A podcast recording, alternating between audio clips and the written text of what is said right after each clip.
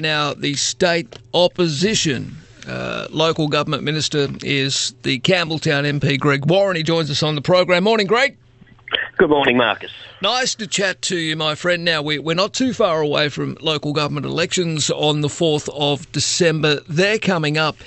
Uh, but there, for, for a long time, there's been a concern that property developers, those involved in the real estate industry, whether they're estate agents or otherwise, have kind of infiltrated their way into local government. Uh, is that right?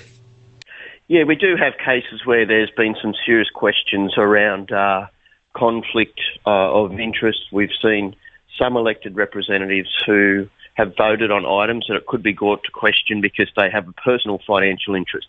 Now, what communities need and deserve is uh, integrity uh, in their elected representatives as well as transparency and and the the mind and of the mind that when they elected representatives on council are going to, to vote on items and, and, and the matters that they are pursuing are for the interests of the community rather than any kind of personal financial interest. Well, that makes perfect sense. Uh, I mean, there are a number of incidents involving, of course, uh, those who are, have close ties to uh, the real estate sector uh, being involved in local governments. Uh, there's been some concerns around the Hills District at the moment and certainly in Strathfield City Council. Yeah, there's been a number of um, uh, questions and concerns raised around some councils, but I must say, by and large, um, the overwhelming majority of our councillors and councils um, do do the right thing.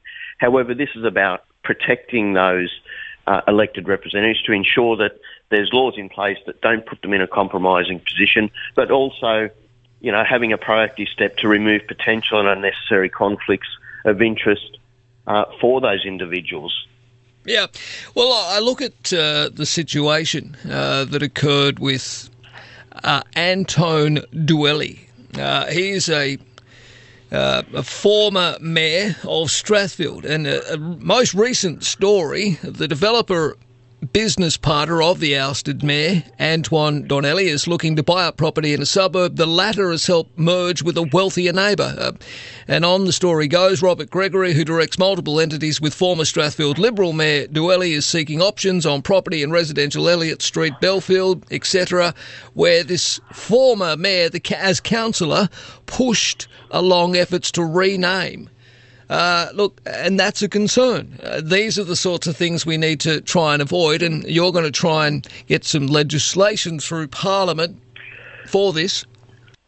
Yeah, well, yesterday my colleague um, Walt Secord uh, in the Legislative Council, who actually pursued this matter on our behalf in the Legislative Council some time ago, he raised it again, and he actually won the vote in the Legislative Council yesterday. Twenty-two uh, people supported it, seventeen didn't support um, our private members' bills. So that's that will now come down to the Legislative Assembly, and I'd like to think that the the government needs to prioritise the best interests of communities rather than their developer mates and make sure that we get these protections in place that will ultimately provide certainty for local communities, particularly as we head to the council elections.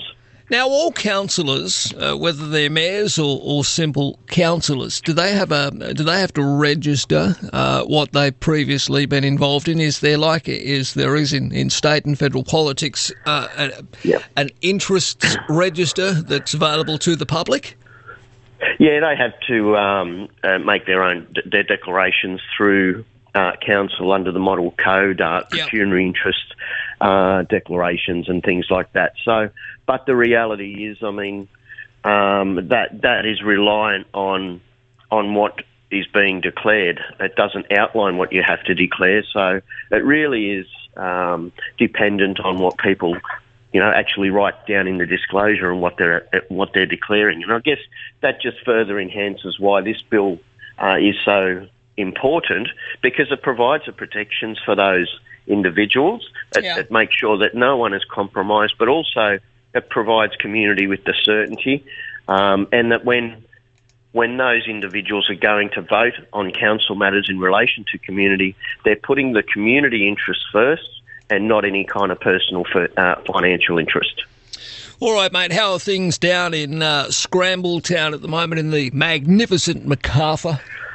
Yeah, we're going pretty good. Um, we know we're getting back on our feet. It's been a tough time, but yeah. but our people are resilient and um, you know have done the right thing, and our numbers are, are, have been quite well. I mean, you can't escape like everywhere else across West and Southwest Sydney. There was certainly a feeling of tale of two cities as as it had been reported, but you know we dusted ourselves off and we're getting back into it. So.